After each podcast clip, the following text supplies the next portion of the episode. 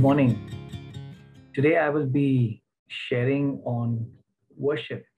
It's been very long since I've shared on this topic, uh, such an important topic. And not just today, but uh, even the next Sunday, I will be sharing on some important fundamental aspects about worship.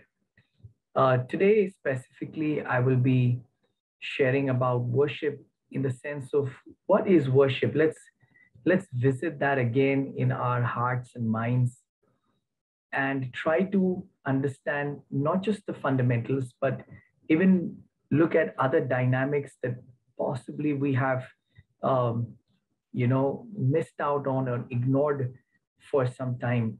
And what I'm hoping in these two weeks, as I share on this topic, that the Lord would um, reignite our hearts and renew our love for Him, our passion to worship Him, and um, really that we would be able to seek Him anew and encounter His love and presence as we seek Him in sincerity, in truth, and that our hearts would really be moved uh, to draw closer to Him um, as before or like never before. So today I want to talk about what is um, worship.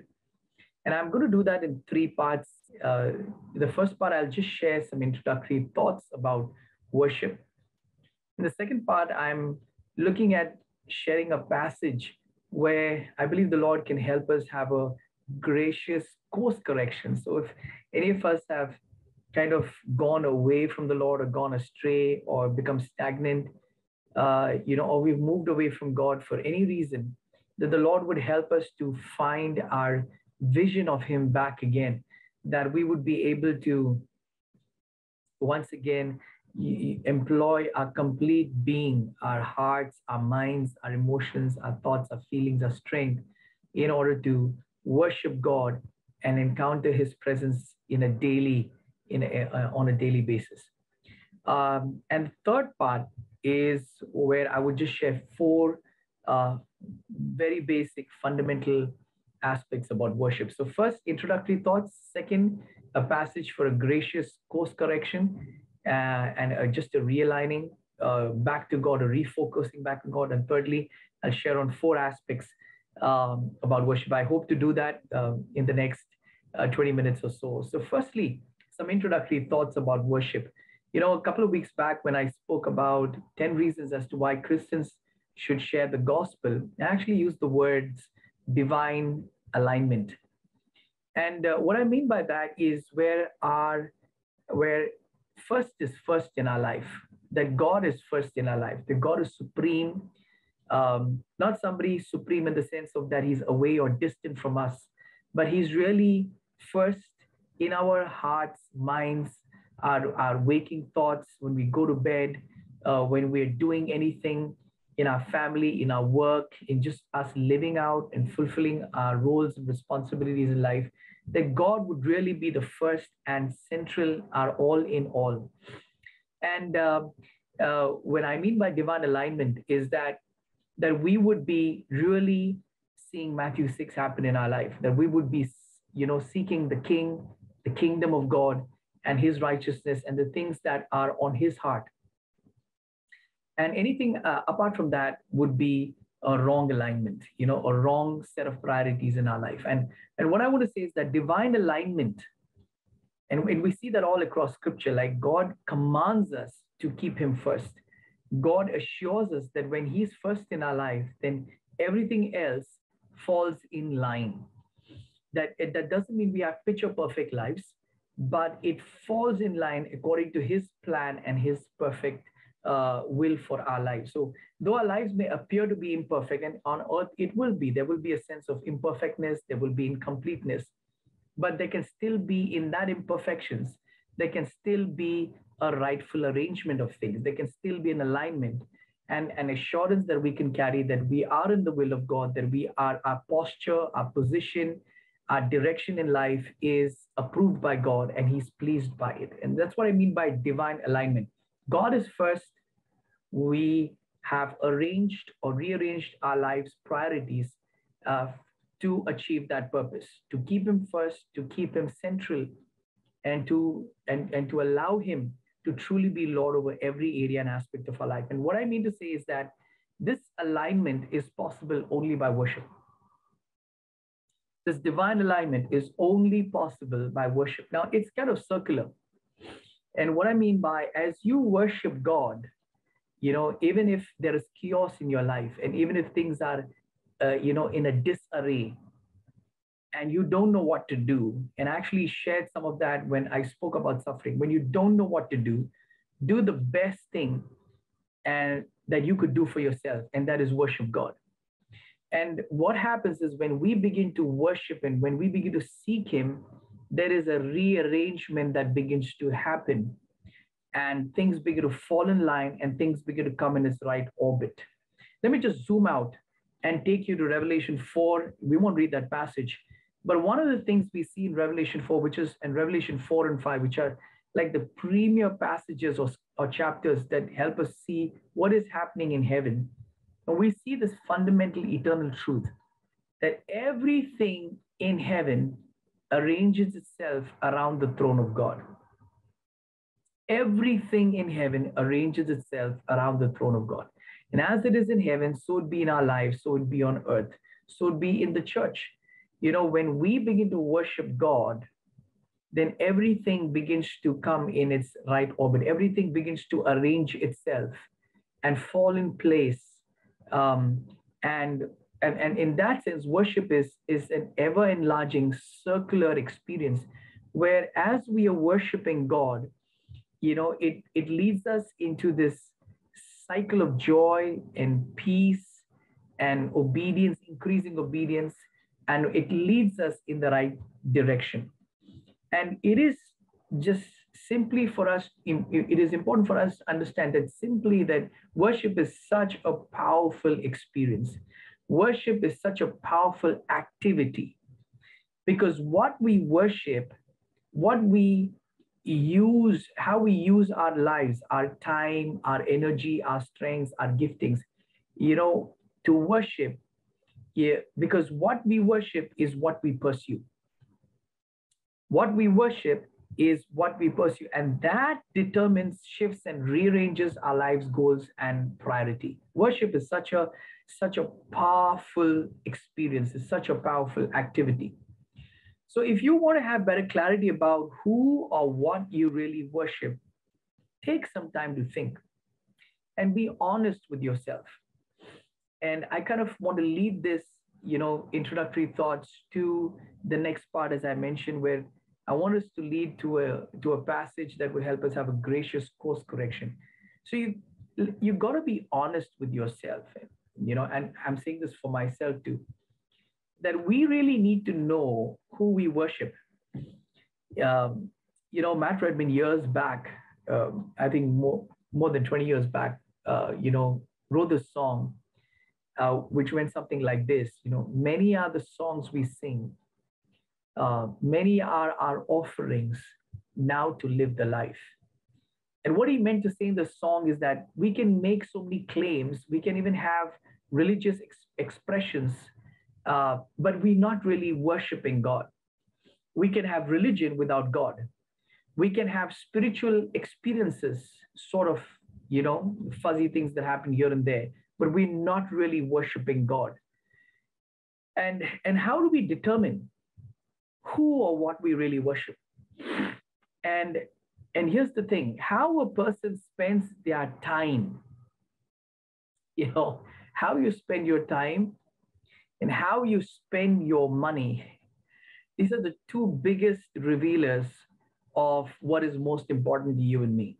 How we spend our time, how we spend our money. And I'm not talking about um, the time that we set aside for attending a Sunday service or, you know, we give our tithes. It's like, what is in our control? You know, how do we use that? How do we steward that? How do we use or abuse that? You know, where does it go? You know, our strengths, our giftings, our wealth are the clearest revealers of our deepest motivations, affections, and desires of the heart. In other words, who or what we really worship. And my encouragement to you this morning is very simple and very clear. Worship God, my brothers and sisters. Worship God. Pursue God. You know, seek Him. Employ every aspect of your being to seek God, you know, outside of everything that you're going through and in everything that you're going to pursue Him. And He will help you to do so. And He promises that if we seek Him with all our hearts, if we seek Him sincerely, we will find Him. So my my encouragement to you this morning is worship God. Now let's come to the second part of what I want to share. I, I want to lead us to a passage that we normally have not connected to worship, but it is actually about worship.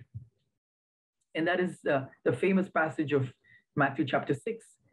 And I'm, I'm, I'm believing that the Lord would help us all to have, you know, or as many as as many of us needed, have a course correction and a refocusing and a realigning of our lives uh, unto God is, as I believe, and that's what I've prayed for, that Lord, help us to be renewed in our love, in our passion, in our pursuing of you, in sincerity, in, in truth, in simplicity, and how we can really find the joy of encountering God's presence um, as we worship Him. So come with me, Matthew chapter 6, and uh, really, you know, uh, very known, well-known passage. We're going to read from verse 22 right up to 34. I'll break it up in parts from verse 22 to verse 34, Matthew chapter 6. And we see Jesus uh, really saying some very important things at the, at the start of the passage. And I'm going to look at that uh, the next Sunday, where in Matthew chapter 6, Jesus talks about some things that need to be done in secret. But as we go down the passage, go down the chapters, and we see in, in verses 22, we see Jesus suddenly uh, brings the, the point of the eye. And, and we wonder where did that come from as we're reading Matthew chapter 6, because uh, suddenly Jesus is talking about uh, the eye being uh, the, the lamp of the body. He's actually talking about, he begins by actually talking about praying in secret, um, giving in secret and, and fasting in secret. And suddenly Jesus talks about the eye. And let's try and understand what Jesus is saying because these verses, I believe, as much as they can have many uh, understandings, primarily it's about Jesus talking about who we worship. So, verse 22 the eye is the lamp of the body. So then, if your eye is clear, your whole body will be full of light. But if your eye is bad, your whole body will be full of darkness. So if the light that is in you is darkness, how great is the darkness? Now, just the verses before that, in verses 19 and 20, Jesus is talking about, you know, where is your treasure? And where are you trying to store up your treasure? You know, is your treasure here on earth or is your treasure in heaven? You know, what are you treasuring? Because what you treasure is what you're going to pursue. You know, as simple as that, as I've been as I've been sharing. So where's your treasure? Is it in a place where um, you know it can be corrupted, it can be it can be stolen, it can be uh, decayed, or is it treasure in heaven? You know where you know it cannot be decayed or stolen or taken away from you. So who or what is your treasure? What are you pursuing? And therefore, rightfully in verse 22, Jesus is talking about the eye. Because the whole point of verse 22 is what are you seeing and how are you seeing? What are you focusing on? So Jesus saying the eye is the lamp of the body. And, and, and whether your whole being is going to be full of light or your whole being or person's being is going to be full of darkness is going to be determined by who or what are you focusing on? Are you focusing on God are you focusing on making him your exceedingly great reward? Are you making him your primary pursuit or are you going after the things of the world? And so when when what Jesus is saying is that he should be your treasure. He should be your focus. Uh, he should be the one you, you know we should be pursuing. And how we achieve that is by you know refocusing our our our vision our eyes. So the Bible should be the lens. And I say this, this is very important. The Bible should be the lens through which we see everything, both what you see and how you see. So, you know, if I can just visualize that, it literally like the Bible should be the lens. The Bible should be the binoculars or or, or the zoom lens from which we are, we are having a complete worldview. By the Bible, we're seeing God, we're seeing ourselves, we're, we're seeing everything uh, around us by by by the word of God. And, and so it's so important for us to have a biblical worldview. You know, we're seeing God clearly, we're seeing ourselves, we're seeing everything around us through the lens of God's word. Now, keep that in mind, beloved. What you keep looking at, what you keep staring at, what you keep focusing on is what you're going to worship, is what you're going to pursue, is what you're going to make your treasure. Further down in the in the in the next verse, no one can serve two masters. Jesus makes that very clear. See, it's it, this is about worship. No, this is about worship. This is about who you're devoted to. For either he will hate the one and love the other, or he will be devoted to one and despise the other. You cannot serve God in wealth, or you cannot serve God and anybody else or anything else. You know, worship is exclusive, it's always exclusive, and we'll come to that. Now, if we do our, if we're doing the previous verse properly, that means if we if we're truly having a biblical worldview, you know, you will clearly know which master to choose to be devoted to if we if we are seeing everything through the lens of God's word, then we will be wise enough to know that God should be my master. God should be the one I pursue. Jesus should be my first love. And I should not be foolish to go after the things uh, that are just about this life, that are that are just here for now, but will not be there for eternity. And so no one can serve two masters, Jesus is saying. Furthermore, for this reason, I say to you, do not be worried about your life. Do not be worried about your life um, as to what you will eat, what you will drink, or uh, not for your body as to what you will put on. Is life not more than food and the body more than clothing? I remember years back, you know, reading this and I and asking myself, then what is life? Isn't that what the whole world is going after? You know, the, eh, the world is completely in pursuit of what you're going to wear, what you're going to eat, where you're going to live, you know, the good life, the better life. And and and and jesus answers that as recorded in john chapter 17 he says and this is eternal life that they might know you the only true god and jesus christ whom you have sent. And and so beloved what jesus is saying to us is that don't worry about the things of this life. Don't pursue the things of this life. Don't worry about it and and worry i believe is a negative form of worship. Because what you worry about is what you think day and night. It it consumes your thoughts your affections. It and obviously worry is so negative. So it pulls you down. It makes you heavy. It depresses you. It burdens you in a in a negative way. It just brings harm.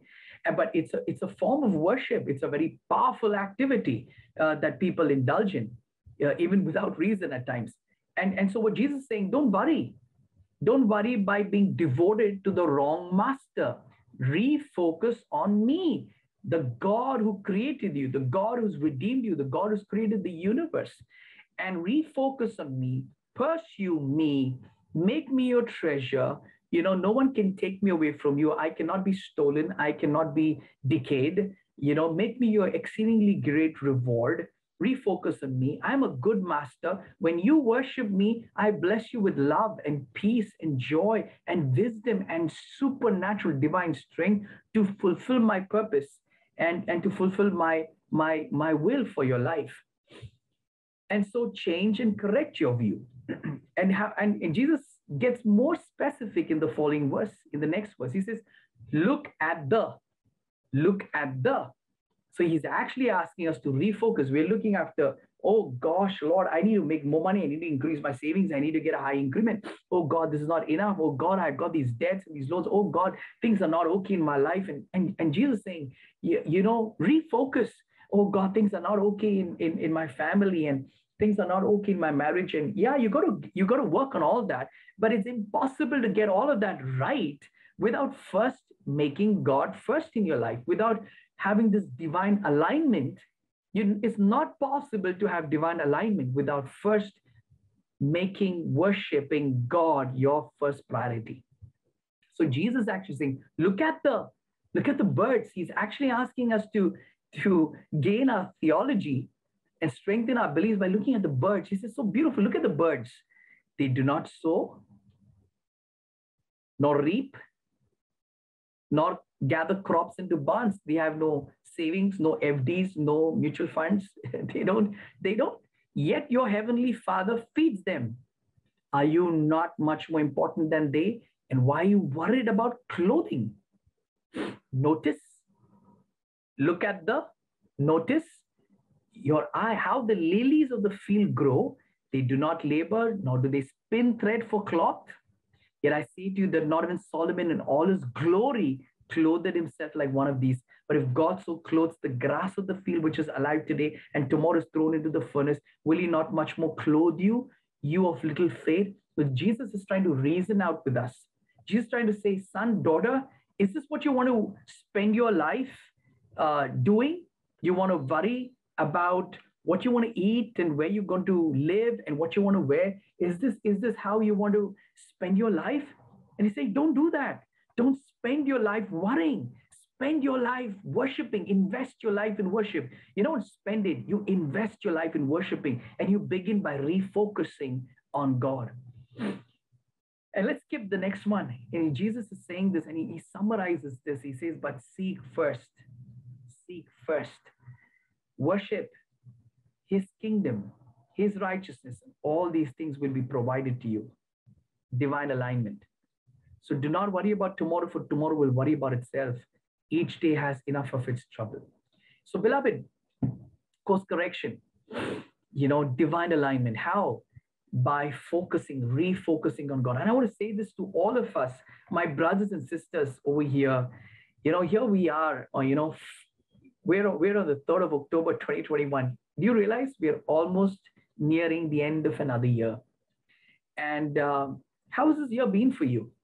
have things shifted for you in the right direction or have things gone south you know and i'm not talking about uh, finances or wealth that's really not what's on my list of priorities uh, personally i'm asking about how's your relationship with the lord how's your relationship uh, with the people whom God has brought in your life? How are you doing with the things that God has commanded you to do as a follower, as a disciple of Jesus? Are you going up on that? You know, even if other things are, are, are being tested, but are you drawing closer to God? Seek first the kingdom of God uh, and his righteousness, and all these things will be provided to you, my brothers and sisters. Let's expand this further. So I shared some introductory thoughts on worship, and I've brought this passage, you know, help us make a course correction. I want to just expand this further and I want to share about these four things, very simple things about worship. So that, you know, and I'm, I'm I've, I've prayed that God would really renew our, our worship of Him, that we would find that joy again. That after hearing this message, you would take our time today and begin to worship God anew and afresh. You know, just set aside yourself alone and find Him again in your secret place. So, the fourth thing the first thing of the four. Worship is all about being in agreement with who God is. So when we're talking about worship, we're talking about being in agreement about who God is. As he has revealed himself in his word, as he's revealed himself in the gospel, as he's revealed himself in the scriptures, you know, as we even see he's revealed himself in nature. And so God in his word, by the revelation of his glory, his character, his attributes, his work, his redemption, redemptive plan, his purpose, his promises has revealed to us that he alone is worthy of all our worship. So, beloved, we got to make a choice that worship ought to be our wholehearted response to who God is. And this will determine every detail of our life, beloved there will be a major good rumbling, a shifting that will happen in your life when you begin to say, God, I agree with who you are as you reveal yourself in your word. and you begin to pursue that.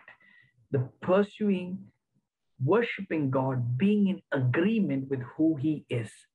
Now, to the opposite of it, idolatry is to worship or to have a false view or a false image of God. You know, let me read something uh, over here in Psalm 50, 50, and verses 16 to 22a. You know, the first part of 22a, right up to there. So, Psalm 50, and this is interesting because here God is talking not to the Gentiles who didn't know him at that day and time, but he's talking to the people of Israel who do not regard the Lord, who do not, uh, you know, who do not have a sincere relationship with him. So here's Psalm 50, verse 16 onwards to verse 22, the first part.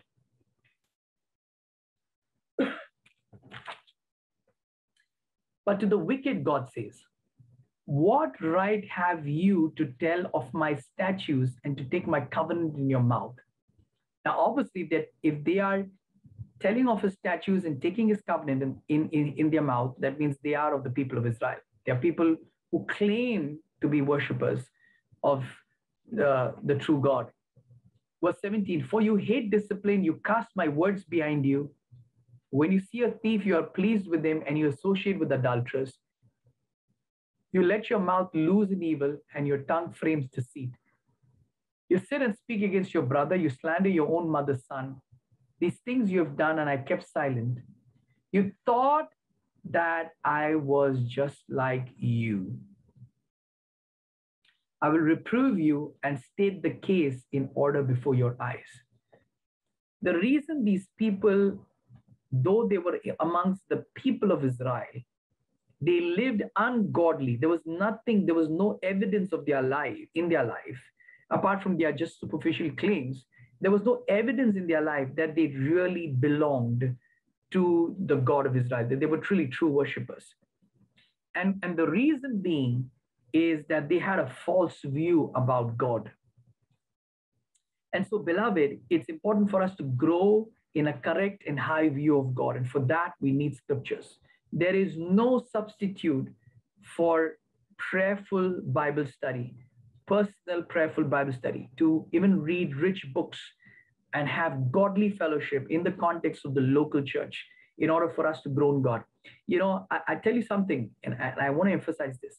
I have seen believers over the years get psyched out, you know, when they when they move out of fellowship, when they when they de- begin to devalue or ignore you know their personal disciplines of prayer of, of study of the word you know they move away they, they keep uh, being loose about their connection with the local church. And i tell you something that's not something to be taken lightly.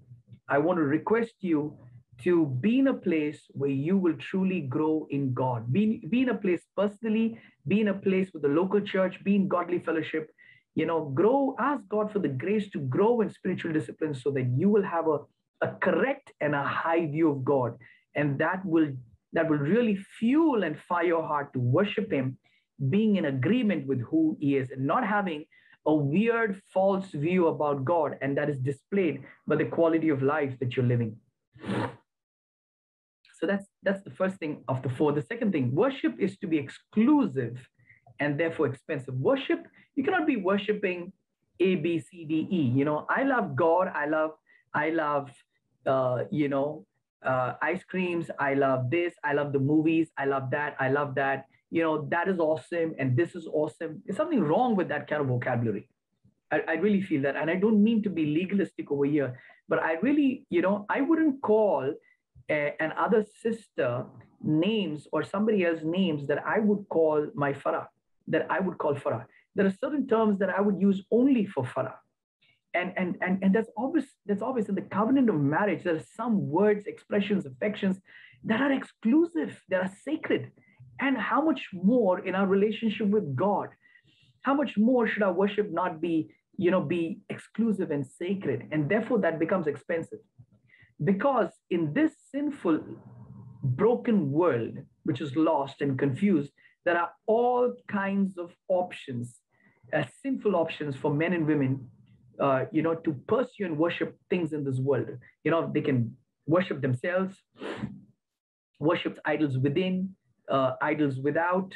The list is long, if not endless. Therefore, for our worship of God here on earth to be exclusive and sacred and pleasing to Him, it would require us to be willing to pay the price for us to make and live out that choice. Our worship would need to be a well thought out, calculated cost to the question who will we worship?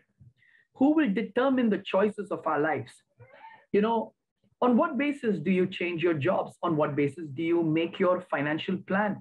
How do you relate to your wife? You know, on what basis, how what determines your, your relationships and how you steward those relationships? How do you manage your time? You know, who who who determines these decisions in life that make up life? You know, time, uh, relationships, uh, your work, your, your, your finances. These are all the constructions, the sub-constructions of life. You know, how do you make those decisions? Do you go for what looks good just because it looks good? And that's what Eve did. And, and that was, and we know the, the, the tragedy that followed. Do you go for what's appealing? Do you go for the in thing? Do you go for what's cool? Or do, or is God the basis of why you make those decisions? Is your worshiping of Him, your pursuing of Him, the reason why you do what you do or don't do what you do? And so it must be a well thought out, calculated cost. Because I love God, because I worship Him, I cannot do that.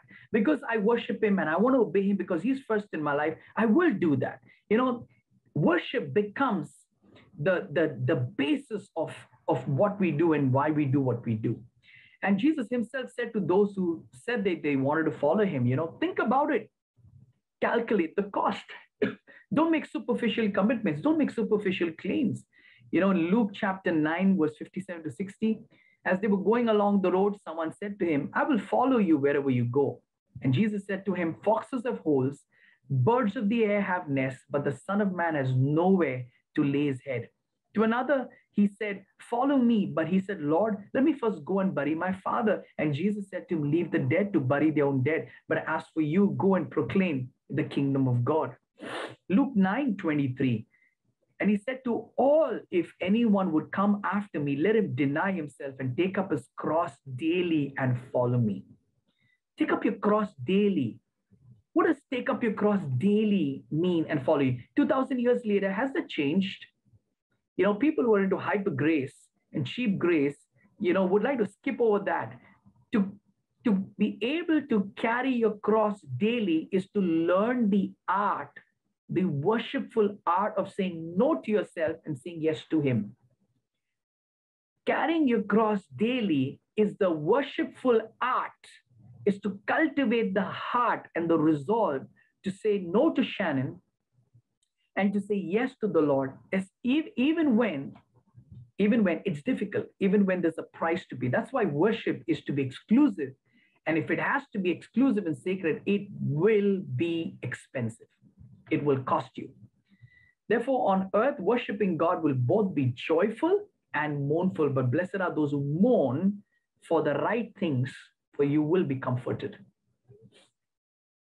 Amen. So, worship is is all about being in agreement with who God is. Secondly, worship is about uh, ex- being is to be exclusive and therefore expensive. And thirdly, worship is always a matter of faith. It's always a matter of faith. It's always the issue of faith. In Matthew chapter 6, verse 30, you know, the passage that we looked at a little earlier, and Jesus is, is asking, You of little faith. Because Worship is motivated by a deep love for God and therefore leads to an unshakable faith in Him and His Word. You know, the very famous passage where, eh, you know, Abraham is, is, is, has been commanded by the Lord to offer his only son, Isaac, whom he loves. And Hebrews 11 in the New Testament records the whole experience for us. Hebrews 11, 17 to 19. It says, By faith, Abraham when God tested him. I've heard people tell me weird stuff about this, this passage. It's pretty clear what was going on in Genesis chapter 22. God tested Abraham. And what was the test? Abraham Will you worship me? Am I the most precious person in your life, or is it Isaac?